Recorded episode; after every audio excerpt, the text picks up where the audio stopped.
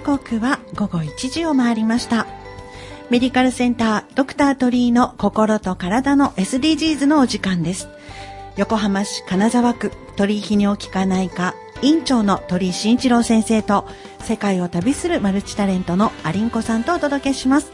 ナビゲーターは溝呂木彩子です。どうぞよろしくお願いいたします。まあ、ドクタートリーの心と体の SDGs 皆様の持続的な健康を目指して今日もやっていきましょうことですね。はい。MC のアリンコです。海が近い自然豊かな金沢区。金沢区にはいろいろな人が住んでいます。そして仕事をしています。横浜の南金沢区の人と人。地域と地域の点と点をつなげる。過去現在未来の信頼の架け橋を作る。ゆるい健康番組やっていきましょう。ということでアリンコもお手伝いします。はい、えー今日は8月16日水曜日ね、今日も生放送ですけれども、昨日8月15日、えー終戦ということで終戦記念日ですよね、日本昨はね。日ねテレビ見てたらどのくらいかなと思ったら、78年？うーん。戦後終戦から78年経ちましたよってね。いうことっていうことは、はい。ね、そその時に生まれてる人が78歳ってことだから直接、はい。こう戦争のこう状況っていうのをうん伝えられる人がどんどん減ってきてるね。そうですよね本当にそう思います78歳以上の人うんが戦争をリアルに体験していたっていうことになると、そうんだんだんね。ん減ってきますよねはい。ということで、あの、私たちにとってというかね、それぞれ戦後ってどういったことになるのかというか、まあいろいろ聞いたりもされたりするなんでしょうけど。そのまあ生まれた時78歳ぐらいの方とかね、うん。あのその時の環境だったりとか、今のこの豊かさの中で感じることとかあったら、うん。なんかね気まあ軽に、ね、あの この中で僕が一番はい年齢上なんで、うんうん。じっちゃんばあちゃんとか、うん。親父とかおふくろにはそういうこううん話を聞いてるんだけども、それをまた伝えていくっていうのがどんどん薄れていくと、まあ、実際的なね、うん。あの画面で見ている怖さうん。っていうのが伝わらないじゃない、そうですね。だからまあね今の、まあ、ロシアのウクライナ情勢も、はい。まあ他人事みたいにうん。見てるとそうは見えるけども、いやそういうこともあったんだよねっていう、うん。まあ、リアルでねやっぱりちょっと感じた方がいいかなって思いますね。おっ。しゃる通りですね、伝えていくっていうこと大事だなって思います。さあそれではお聞きの皆様からも、えー戦後ね、えー終戦から78年経ちましたのであなたにとって終戦って？ということで皆様からもメッセージをいただきたいと思います。メールアドレス855 ksfm.jp 855アットマーク金沢の K シーサイドの S fm.jp に送ってください、えーね、楽しみにと言いますか。いろんな方のお声聞けたらなと思います、はい。さあそれ。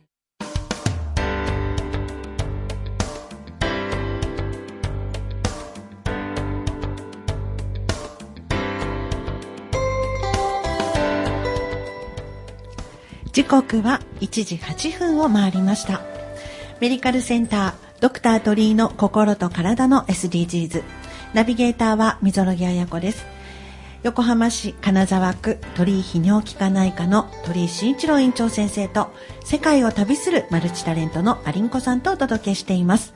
さあ今日の SDGs のコーナーですがまあね、はい。あのいろいろね今このね、うん。曲あの小田和正のはい。曲流れてた時に、まあねあの戦争の話をちょっと伝えられるかなみたいな。やっぱ世代によってね考え方っていろいろ変わってくるじゃない、うん。だからまあね戦争だとか戦後一つにとってもまあアリンコ世代溝木世代私世代でね考え方違うんですよ。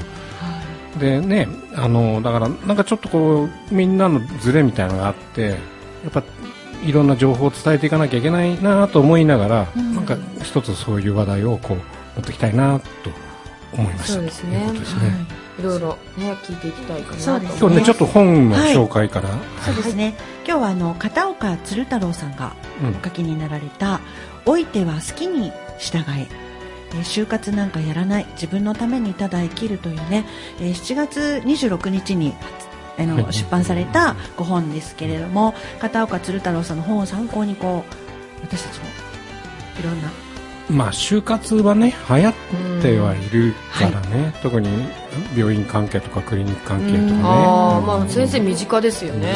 なんだけどもあえて就活なんかしないっていう考え方うんうんもあんのかなと思ってやっぱりなんだろう、まあ60過ぎたじゃない、はい。であの還暦のパーティーやってもらって盛大に。はい。で栗原君の司会で、ん。あの横の栗ちゃんの司会でやってもらって、なんかその先俺人生おまけでいいかなと思ってて。好きなことやりてえなと思うその時言って好きなことっていうのは自分が好きなことじゃなくて、誰かが喜ぶようなことをこれから先、うん。60過ぎたらもちろん仕事も、もう少し続けなきゃいけないけども誰かが喜ぶことをやりてえなって思ったよね。まさにその実践してらっしゃいますよね先生。ねね片岡鶴太郎さんの本にもそんなことをいっぱい書いてありましたけど、ね。書いてありましたね。自分に向き合える、まあ、贅沢で貴重な時間であり、うん。まあ、自由にじ使える時間も増えるっていうことですかね。まあ、使う自分のためだけじゃなくて、うん。まあ、人のためっていうのはちょっと大変かもしれないけども、うん。うんまああのねなんていうのかなあの人が喜ぶようなことをやっ自てみたいなってっていうことじゃないっていうことですよね。じゃなくてねちょうど私たち一回りずつぐらいああ、年そうか。齢がこう、うんねそうですよね。はい、違っているところもあるんですけれども、まあ、そこでの感じ方さっきもね先生おっしゃいましたけれども、まあねこれ更年期って書いてあるけども、はい。はいまあ男性には更年期ないって言われてるんだけど俺さよ45か50ぐらいで結構落ちて。え、うん。そうなんで先生すか？でもやっぱり、も？うん、であの朝やる気がなくてうん。よ夜になってくると別にそういう意味じゃなくてね やる気になってくるっていうの。は朝とにかく朝が心の元気が出ないっていうのが一番のこの今ここに書いてあるけどうつ症状の一つなんで片岡さんもそうだったってね書いてありねましたけ50ど、歳でなったって書いてましたよね。でも私もやっぱお友達うんうんが同じ世代ちょっと若い人でもうんやっぱりそれ聞きますね数年前から。へえ。でやっぱ病院に行ってお薬もらったりとかっていう。だからあんまり我慢しないで、うん。あのなんていうの自分でできる部分とうん。多少なりとも薬を使いながらこう、うん。少しこう自分のうん。気分の落ち込みをこう少しまあいい方に戻してあげるまあもちろん漢方でもいいわけだし、うん。あでも必要だそうねと思うよね。そうですよね、うん。で落ち着けばちょっと俯瞰できますよね自分のことをこう。そのうつ、まあねうつな気持ちが。そう。ならないまあのかな、俯瞰できるところでだいぶ8割方ぐらいは解決してるかもしれないけどね。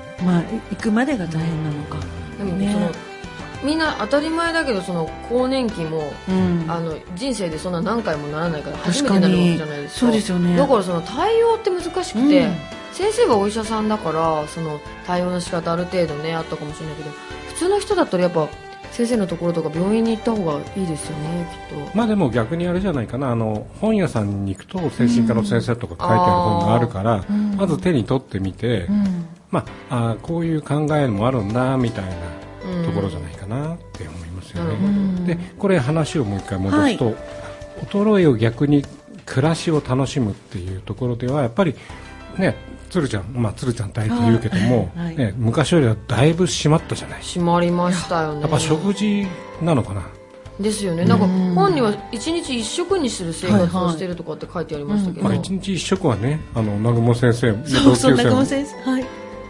もう一日一食派だし僕も、まあ、一日3回満腹にならなくてもいいよねっていうふうに思うよね。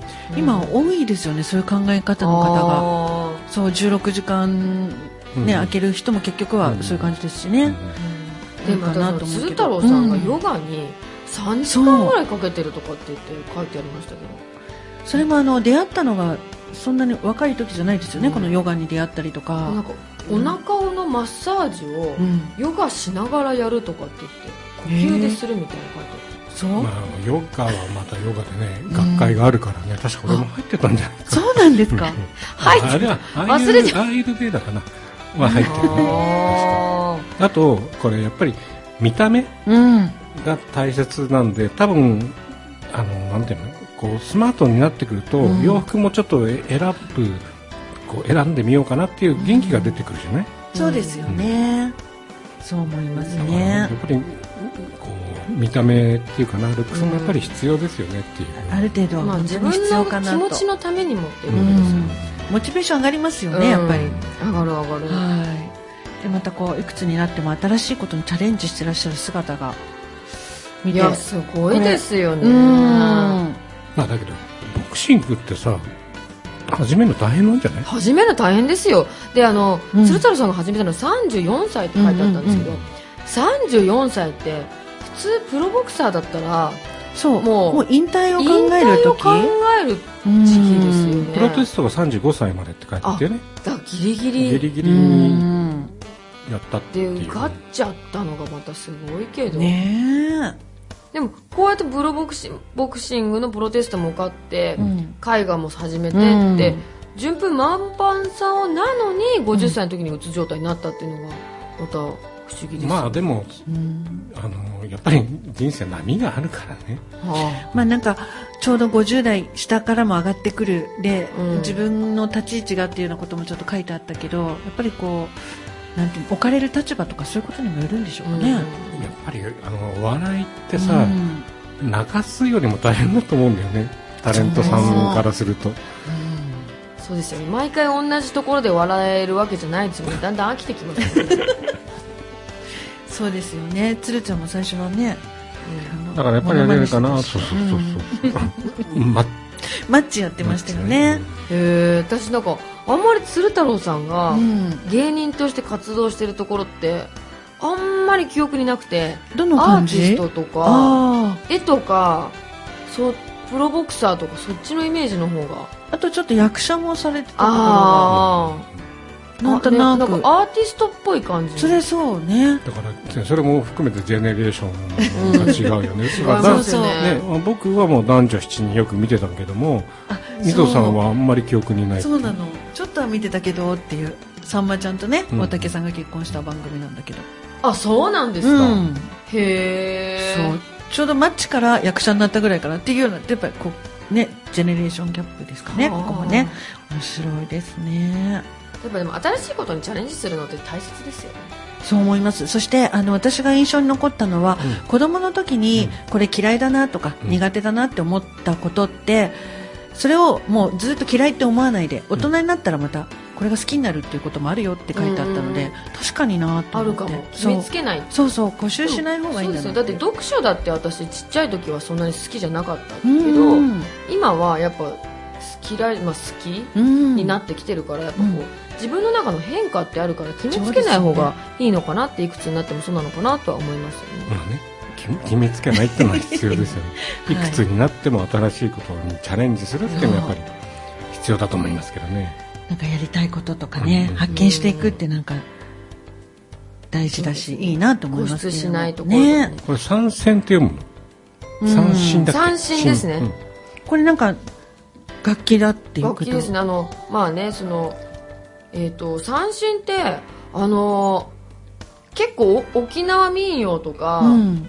あの沖縄の、うん。あの曲結構いろんなアーティストいますけどみんな弾いてて、あの三振ってえなんか三味線とは違うんです違かうんですよね。なんかビギンとかビギンそうそうそうそうそう。そううんあのコーコードがち違うって音階が違うからねまあこの三振って三三つの線って書いてる時あって、うんうんつの線で、うんうんで指で弾けるんですよね。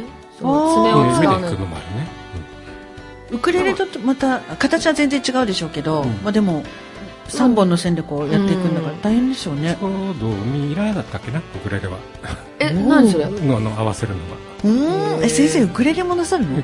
ギター弾けるとウクレレは少しは弾けるんじゃないかなって思いまえすけどギター弾けたんですか？ギターは一応だって文化祭でオフコースの真似をし真似じゃないな。オフコースがもうちょっと後を追いながらピアノ弾いたり、ギター弾いたり。だって一人でやってたんですよ、一人で作曲 作詞作曲しながら歌ってましたけど、先生？すごい。だから個人プレイずっと個個人プレイ。っと個人プレー好きで。でこのままじゃ絶対に医学部受かんない成績だっていうので、えっ、とね高2の1学期か2学期からもうこれから先僕はみんなとは遊ばない。これから勉強するって。言ってそこから勉強し始めた。スイッチ入ったのスイッチ。えそこからもうやっぱ成績うなぎ登り？真ん中だから逆に高1高2の真ん中ぐらいはちょうど真ん中ぐらいだったんじゃないかな、そこから？そこからまあ、まあ、もうちょっと上すごいねやっぱり。へ男の人が。でもそれでうん。もうやりきったんですか、またやりたいなって思ったりしないんですか？そのバンド活動は。バン楽曲にここのねピアピアノはでも今でもえ？ーうち防音室とか作りながらむしゃくしゃしてる時はピアノ弾いてるって感じ。えすごいね。防音室あるんですか？ガッチャって閉めると夜中でも弾けるっていう。えー先生。先生。なんか歌もうまいしね、うん。いやいやい。やりたいことやってますね。まあまあそれでねあの、ろうん。60過ぎるとまあおいて必要なのはシンプルな関係。うん。お金だったり付き合いだったり恋愛だったりとかまずお金ね、うん。持っててもああくまで持っていけないっていう。そうそれはねうん。言いますけどね。言うからね。おお墓まで持っていく分のお金が残ってる方がありがたいですけどね。いやだからの残すとその後後で揉めるじゃん。あだから使っちゃった方がいいよっていうそういう考えあ方もなるほどそうですね。ねあるかもしれないし。うん。揉めるほどね残せればいいですけど、あと他人との付き合いっていうのも、はい。まああのやっぱりあれですよね。あのあえてこう友達の数を減らすというのは変なんだけども吟味してうん。会いたくない人間と会わないっていう方がうん。楽になってくるよね、そうですよね。うん。なんか無理しないっていうか、うん。なんて言うんでしょうかね。そういうとこもあるんでしょうあねー。でもなんか結構年重ねて、はい。なんか自分の好き嫌いじゃないけれども、うん。一緒にいて気持ちいい人、うん。まあ腹が立つけれどもなんかこう自分にとって意味があるというか、あのマイナスにならない人とだけ付き合おうとかっていううん。60歳以上のことって結構多いですね、あ、マイナスになるっていうよりもなんかちょっと自分が別のと部分で尊敬できるっていう人間だよね。だからこれ恋愛とか夫婦関係もやっぱりその夫婦関係もそのねあのつるつるちゃん60ではい。離婚してるっていう書いてあるけども、まあ、それもなんかいいかなみたいな、だって全てうん。まっさらにしたって書いてあってね、うん。お家も売ってとかってね、すごいなと思いましたけど。私なんか舘ひろしさんとあのなんか映画で「卒婚」っていうやつ黒木瞳さんのやつか夫婦の「卒婚」っていう映画見たんですけどまさにそれでうーん。なんか夫婦解消しましょうみたいな。もう私たち子供も大きくなりましたし、うんうんうん。それにそれぞれ自立するっていうこと自立っていうか。だけど逆にその男の人の方がずっと今まで仕事をしてきたから自立できない人そうだがと思う。ここ多いんですよね。ここにあのかさばらない男って書いてある 家の中でゴゴロゴロしててかさばるのが一番大変だっていう、かさばだって嫌がられちゃうもんね。でも嫌がるってみたいなところ。私そんな夫婦生活長いのとか知らないんでわかんないですけど。家に長くいるとそんな邪魔なもんなんですか？なんかいなかったところでいると多分なんかご飯もね3度作んなきゃいけなくて大変だわっていう人もいるよいやねだから3度作んなきゃいけないっていう概念がよくなくて、ん。あの前も僕言ってるかもしれないけども、土日は基本は料理は僕が作るっていう、そうですよね、へだからその家その家その夫婦同士でこうルール作ればそうそうそう。そんなにね大変ならことじゃない。そのルールにのっとって、うんうん。あのあんまり近づかず遠ざから、ん。遠ざ遠くならずっていうところでうまくやっていく。といいんじゃない？だからこれ子育てもそうですよね。子育て子離れ親離れがやっぱりまあなんていううん。まあねまだ課ね。学費払ってるからなですよねで孫が生まれたりしてまたこういろいろ関わりとかもあったりね、うんまあ、そこを上手にやっていけるようになっていくといいんでしょうね。それぞれがね。そうですね。はい。上手にね、上手がはい、でこれ、はい。最後の章だね、うん。死後のことより今に集中するって言って、うん。会釈浄理、これすごい言葉ですね、うん。これって造語ですか？まああのどうでしょう？仏教仏教用語にまあ会うは別れの始まりっていうことで、確かに、これ本当に納得ですよね、うん。だって親とも最後は親の死があるあって別れるわけじゃないですか。自分たちも結局命があるということは終わりがあるわけだからそうですよねまあまあねだから逆にこれその下の親孝行っていうのも、うん。ちゃんあのこれあえて言うとやっぱり死に目に会いたいとかそのためにちょっと頑張ってうん。生かしてくれとかね、うん。畳の上で死にたいって言うけども、まあ、それもなかなか現実のい今の医療制度で難しいところなんだよね、だからやっぱり生きてる時にきっちり親に会いに行って会って一緒に話を聞くそれこそ戦争の話を逆に聞,、きに行くみたいなね、うん。ところまであると、まあ、逆に不幸にしてっていうか寿命を全うした時に、別にまあここまでやったならばうん。いいんじゃないっていうところで、うん。家族子が認められるような親になりたいっていうのもあるかもしれない、うん。やっぱり子もそういうふうに考えてっていいんじゃないかなと思いますよね。うんうんうんそうですよね。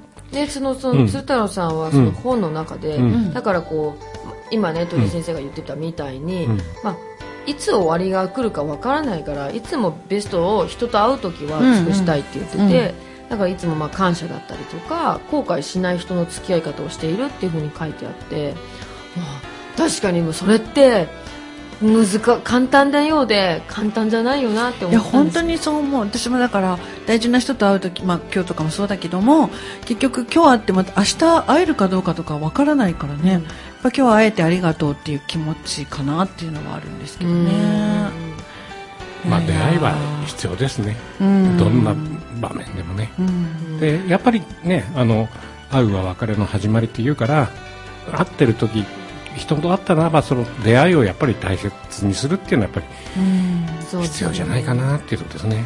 うん。今日はいろいろ考えさせられますそねして最後なんですけれども、うん。やりたいことを常に探す、うん。書いてありましたけど。そうですね。でお散歩に出るって書いてあったね鶴太郎さんはね、なんでなんかでも、うんここの年というか、うん。昔だったらさ、うん。私がちっちゃい時のうん。おばあちゃんとかでじゃあ60代とか、うんうん。70代とかだったら、うん。もう大体みんなうん。新しいことに挑戦するような感じの雰囲気なかったと思うんですけど今のこういうふうに鶴太郎さんとかってやっぱこう新しいことに挑戦してて素敵ですよね、うん、そうですね。振り返るとでも私ね祖母と祖父は結構ね老後一緒に油絵習いに行ったりへえ革細工なんか一緒に習いに行ったりよくしてって孫を教え私たち孫がね教えてもらったりとか、まあ、でもそういう姿を見てるとまあ鶴田さんじゃないけどねやっぱり後から追うものもああやっていいなって思うかもまあ、ねジ。ェジェネレーションは次にのジェネレーションに伝える はい。義務があるっていう、うん。ところですかね。今の自分をね。また一番大切にしてやりたいことは遠慮せずにやっていこうっていうふうに書いてあったのかなっていうふうに思いましたけどね、そうでしたね。まあ、あの今日の今の自分が一番若いわけだからまた頑張ってやりましょう。はい、ですね。はい。頑張っていきましょう。頑張っていきます。はい。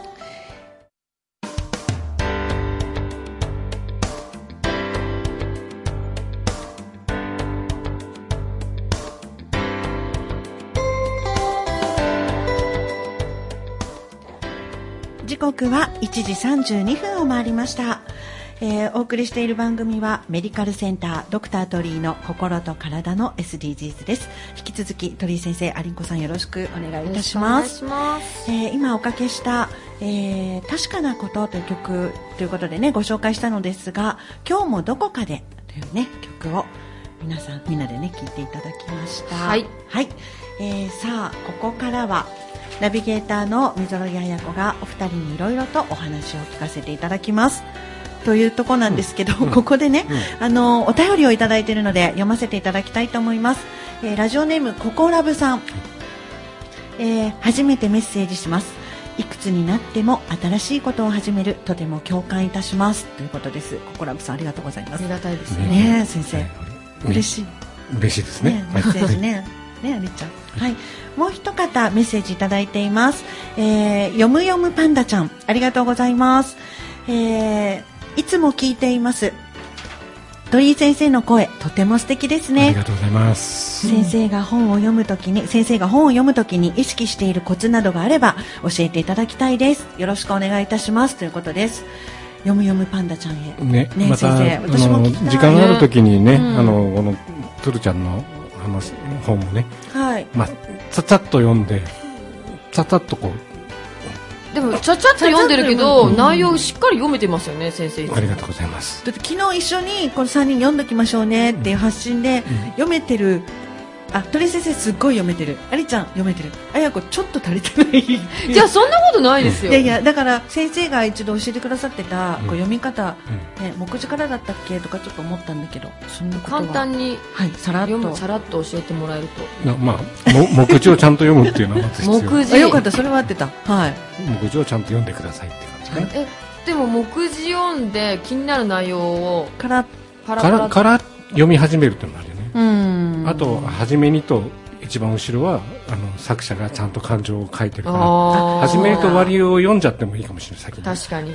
初めには読んだけど。だって本とか、うん。うん。作文とかでもうちらも、うん。なんかこうこの文本この文字数書かなきゃいけないってなって、うん。本当は50字ぐらいで済む話をうん。200字ぐらいに伸ばす時って あとの150字いらんこと書いてたりするじゃないですか。だから本も一緒で書きたいことって意外と少ない時もあるかもしれないですよね。大学生のさあのなんだっけテート？テーマレポートもチャット GTP で書けちゃうっていうので、そうですよ、ね。だからチャット GTP を使ってるか使わないかのフィルタリングをチャット GTP がしてるっていうなんかそういうレベルになってるらしいね。あーでもそれ調べるためにじゃあ1万字1万字打たなきゃいけなくなると大変ですよね。まだね。1万字打ってくださいっていうふうにあ言うとうん。ーコピペで入れちゃって。そうか。くれそれと同じこと書いてやったら、こいつ。まあ、でも鶴太郎さんはそれ使ってないと思うけどね。確かに。はい。ということでメッセージありがとうございました。嬉しいですね。ねで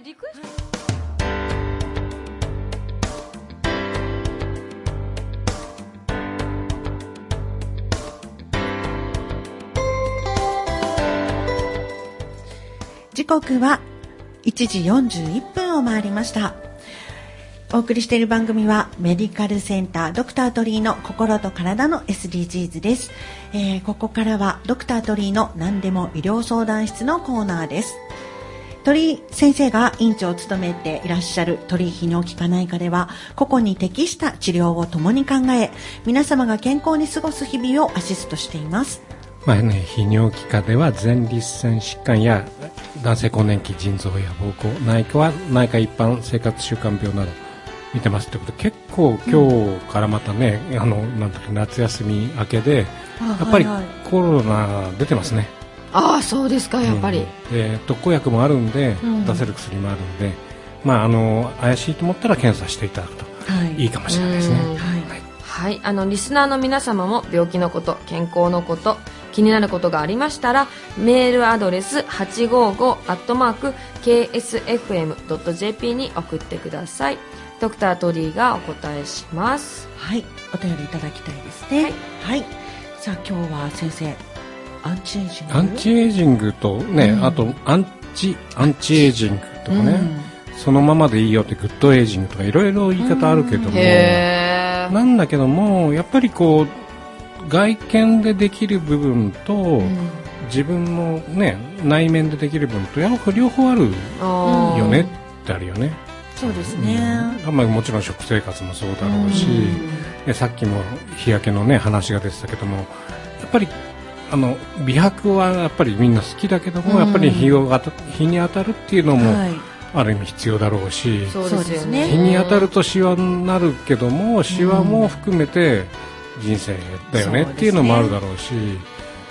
か難しいですねその辺はね、うんそうですね。うん。なんかいろいろこう施したり、うん。ね、注射をしたり、うん。入れたりとかいう方も多いし、まあそういうことも多いけど、うん。まあでもね、まああのそうそうごめん。あの、はい。南雲ね同級生の南雲南雲君が美容外科じゃない、うん。私は人を切るためにメスは持たない。うん。唯一メスを持って持った時にその人の悩みが解決する時だけ私はメスを握りますっていうのがやっぱり美容外科の真髄だよねっていう。格言みたいですね、うん。かっこいいね、でも本当にそう思いますうん。ね。まあ、だからそのアンチエイジングするしないにしても、うん。そのしたくないのにするとか、うん。したいのに我慢するものじゃないし、うん。うん。うん。あなんか本人が明日とか今日、まあね、さっきの鶴瓶さんのあつ鶴太郎さんのね。本にも書いてありましたけど、本人が一番気持ちよく確かに。幸せでいられるっていうことがすごく大事なのかなって、周りに別にどう思われようがっていうかそうそう。ね言われてもやりたかったらっていうところまあ、あとなのかしら、皮肉科の場合はさ、はい。バイアグラとかさあ。ああの ED 治療薬あるじゃない？はあれもやっぱりこう必要不可欠なのかいうんその年齢とともに衰えるのはいいのかみたいなのはやっぱりこう泌尿器科の中でも意見が分かれるよね、まあ、医者の中でも意見分かれるよね、うん。例えばあの心臓に負担くるわけじゃない。そう言いますああるねあるあ多少はね、はい。心臓負担くるっていうよりもその薬が悪いわけじゃなくて、うん。ついについに元気になっちゃうといつも運動してない人間が 100m 走を頑張ってやっちゃうみたいな形で心臓が縮小をやるああなそういうことるほどですよね。そうすると循環器の先生なんかはそんなのどうでもいいから飲まない方がいいよってあっさり言っちゃうんですよ、でもだけ泌尿ど本人泌尿科に来るとやっぱりどうしても本人の悩みを目の前の本人の悩みを解決するっていう意味合いではやっぱりなんていうの ED ということで勃起不全ということで悩んでる人も来るからそれも含めて何を本人が一番困ってるかっていうのをこう考えながら治療していく。薬をうん。必要なら薬を出すっていうのは必要なんじゃないかなと思いますよね。あーなんか当事者意識っていうのがすごい鳥居先生ってすごく高くて。そう思います。いつもいい先生だなって 先生の話してる時は特に思いましたね。やっぱり寄り添ってくれるお医者様だからなんか奥さんと一緒にね行くっていうのいいんじゃないですかね今のような内容とかだと。いいやっぱり本人だけじゃないでしょうけどまあね。ね、うん。はい。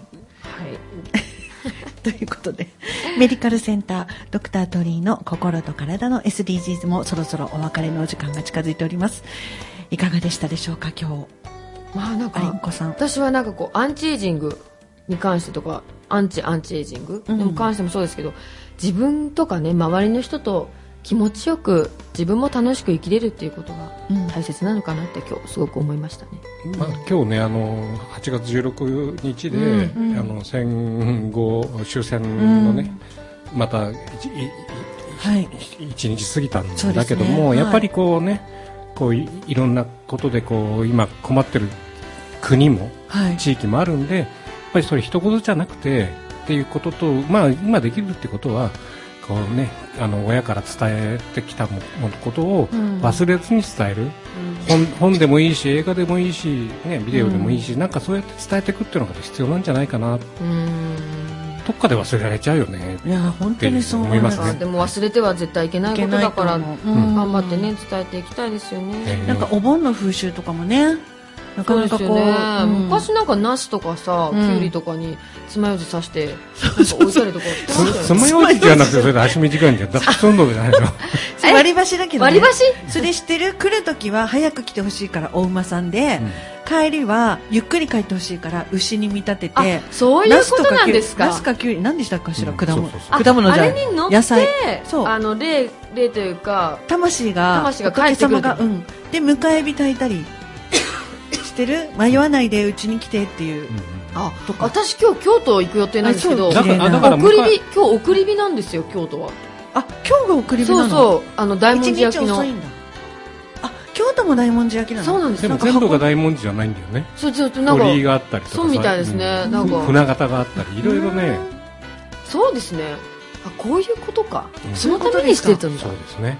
送り火なんだ送り今日。火でも新幹線が 止まってて行けるのかちょっと不安ですけど。じゃあなんとかしましょうよ。ねかわいいはい。そうですね。はい、あ、はい。それでは、ここでお知らせです。鳥居泌尿器科内科。どうぞどうぞどうぞ。あ、で、えー、検索してくださいということですね。ホームページ、LINE 公式アカウントからも確認できるということで、あの、クリニックのお知らせがね、随時入りますよね。そうそうあとまあ観光な簡単なね 健康相談とかもできるというそうそう、今すすごいですね、先生。先週からでしたっけ？頑張ってやってますねプレスも発表されたんでまあ見ていただいてってことにはい。なると思いますぜひぜひ、はいあの皆様ご活用いただけたらなとはい思います。はいはい、えーメディカルセンタードクタートリーの心と体の SDGs。今後も皆様の心と体の持続的健康を考えていきたいと思います。この番組は医療法人社団湘南太陽会鳥居泌尿器科内科の提供でお送りいたしました。今週もありがとうございました。